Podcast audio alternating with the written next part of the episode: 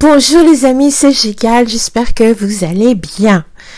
Alors aujourd'hui on va aborder un petit thème euh, assez complexe euh, et euh, évidemment dans moins de 15 minutes de podcast ça va être très difficile pour moi de vous donner plein de détails, euh, mais c'est pas grave, j'en ferai un article un jour sur ce sujet beaucoup plus long et je vais tenter la gageure de euh, vous en parler. Et le sujet, c'est les anciens Égyptiens et la corrélation entre mortalité humaine et immortalité apparente des étoiles dans les anciens Égyptiens et leur corrélation entre mortalité humaine et immortalité apparente des étoiles.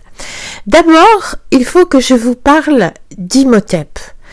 Alors, Imhotep, euh, ce fameux chancelier du pharaon Djoser vers 3400 avant Jésus-Christ, troisième dynastie que beaucoup d'entre vous connaissent en tant qu'architecte, ingénieur, astronome, médecin, sculpteur, éducateur, scribe, enfin un homme absolument extraordinaire.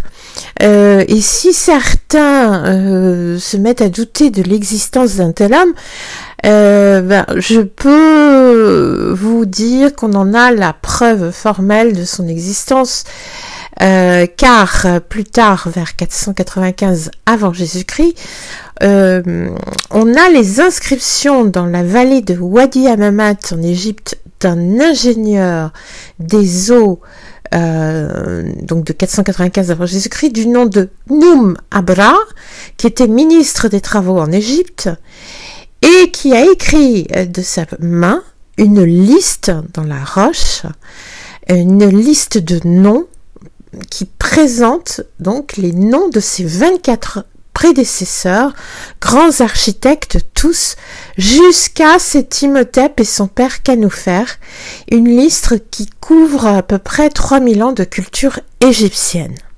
Voilà, donc euh, son existence est bien avérée. Revenons à Imhotep. Il avait à sa disposition un trésor inimaginable.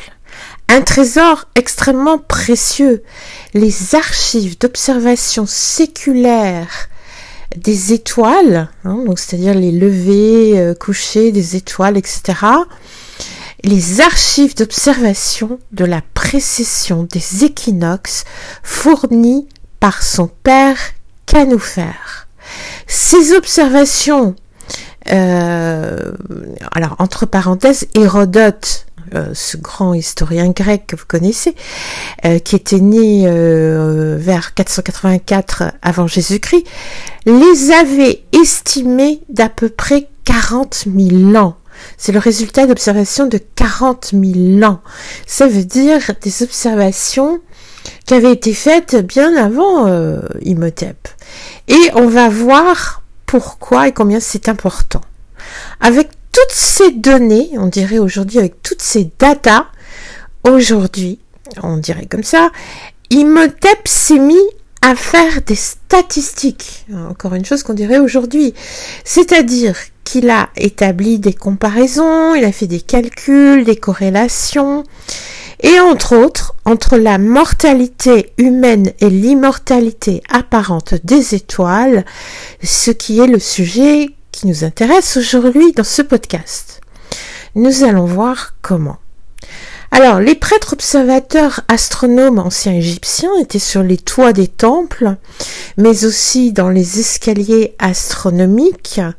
Euh, il faut savoir que, par exemple, l'escalier, la, la grande galerie euh, de la grande pyramide euh, a été à une époque à ciel ouvert, parce que la grande pyramide est restée aux deux tiers euh, construite. Le, le, dernier tiers a été construit plus tard. Il est resté plusieurs années sans le, le dernier tiers.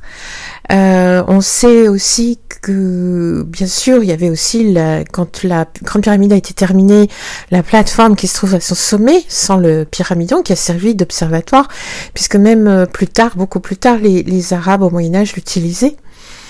Et euh, nous avons donc ces fameux escaliers astronomiques. Euh, eh bien, figurez-vous que je vous en ai montré un. Euh, allez voir ma petite vidéo sur YouTube, euh, l'escalier mystérieux égyptien, euh, qui est juste un aperçu sans explication d'une plus grosse vidéo que je vais vous faire plus tard euh, parce que cette vidéo va prendre énormément de temps.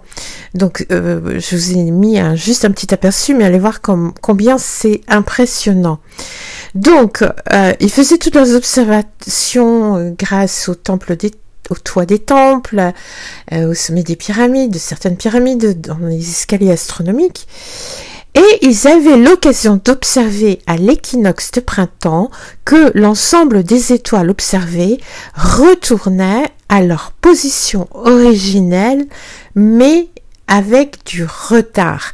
Ils découvrirent ainsi qu'année après année, l'équinoxe de printemps se déplaçait dans la direction opposés. En effet, l'univers semblant se déplacer dans le sens contraire des aiguilles d'une montre, cela leur permettait de faire de bonnes mesures de l'angle le plus important en astronomie, c'est-à-dire l'angle de la précession des équinoxes qui correspond à peu près à 1 degré tous les 72 ans, couvrant ainsi un cercle complet de 360 degrés pendant 25 920 ans. C'est bien grâce à l'utilisation de la proportion angulaire que les anciens Égyptiens, en bâtissant les pyramides, ont pu comprendre notre système héliocentrique et transmettre ce savoir à des gens comme Pythagore et comme Thalès. Or, dans son deuxième livre d'histoire, Hérodote rapporte de ses conversations avec les prêtres égyptiens de Memphis, hein, parce que je vous rappelle que tous les grands grecs de l'époque allaient en Égypte pour étudier. Et donc Hérodote y rapporte de ses conversations avec les prêtres égyptiens de Memphis que depuis que l'Égypte est un royaume, le soleil s'est levé deux fois où il se couche maintenant, et deux fois il s'est couché là où il se lève aujourd'hui. Alors, euh, c'est curieux, n'est-ce pas? C'est-à-dire, en citant Hérodote, un total d'une précession et demie, 25 920 plus 12 960 égale 38 880 000 ans. Cette période de presque 40 000 ans des archives d'observation c'est celle dont je vous parlais euh, tout à fait au début de ce podcast, hein, que notre ami euh, Hérodote disait que les archives euh, d'observation du père d'Imhotep Canofer correspondaient à peu près à ça, c'est-à-dire à 40 000 ans d'observation. C'est fou. Et cette période se calcule facilement sur les divisions de la bande du zodiaque c'est la division du cercle en 360 degrés. Imhotep fixa la division du cercle à partir d'une répartition en 360 degrés et l'appliqua à la précession. Un degré de changement sur le cercle de l'écliptique fut mis en comparaison avec l'espérance de vie moyenne d'un homme en bonne santé de l'époque 72 ans, ce qui donne 360 fois 72 égale 25 920 ans. Il intégra la durée de vie d'un homme en correspondance avec le cycle de la grande année solaire de la précession. Excusez-moi. Une vie humaine, 1 sur 360, mise en correspondance avec le cycle immortel de la journée des dieux, c'est-à-dire le cycle de la grande année solaire de la précession, 62 sur 25 920. 1 degré sur l'écliptique correspond à 72 ans, 30 degrés à 2160 années et 360 degrés à 25 920 ans. Les observations des Égyptiens, grâce à leur observatoire, à leur observatoire astronomique, correspondaient bien au cycle annuel de 12 mois de 30 jours, plus 5 jours écart offert par les Netcheru, par les dieux, disaient les anciens Égyptiens. Et ces cinq jours et quart offerts correspondaient aux anniversaires d'Osiris, Isis, Horus, Seth et Nephthys. C'est-à-dire que le calendrier annuel des anciens Égyptiens était déjà composé de 12 fois 30 plus 5,25, c'est-à-dire 365,25 jours. Il était fixé sur le mouvement non apparent de l'axe de l'univers dans sa totalité, c'est-à-dire sur le retour d'Alpha Draconis à sa position initiale dans les 25 920 ans à venir. C'est-à-dire que de simples désignations temporelles du calendrier égyptien indiquaient bien un savoir de milliers d'années. Je vous rappelle que le calendrier égyptien est le premier calendrier solaire connu. Dans les textes des pyramides, le plus ancien texte égyptien ont mentionné déjà l'existence du jour additionnel. Le papyrus Rind est le premier texte égyptien qui mentionne les 365 jours de l'année civile égyptienne. Il faut bien comprendre que les anciens égyptiens, à l'époque même d'Imhotep, c'est-à-dire il y a très longtemps, disposait donc déjà d'observations stellaires qui dataient de bien plus longtemps avant.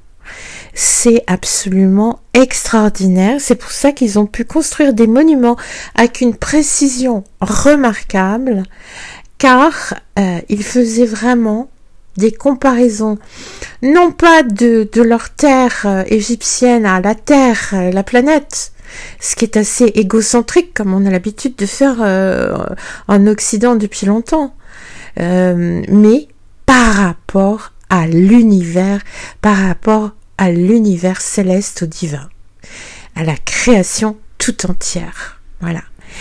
Merci les amis. Et bien sûr, dans ce podcast, je peux pas développer tout, mais il faudrait que je vous parle euh, des solides de Platon, du système sphérique euh, utilisé pour construire la grande pyramide et beaucoup d'autres choses. Mais on le fera petit à petit. À très bientôt. Merci.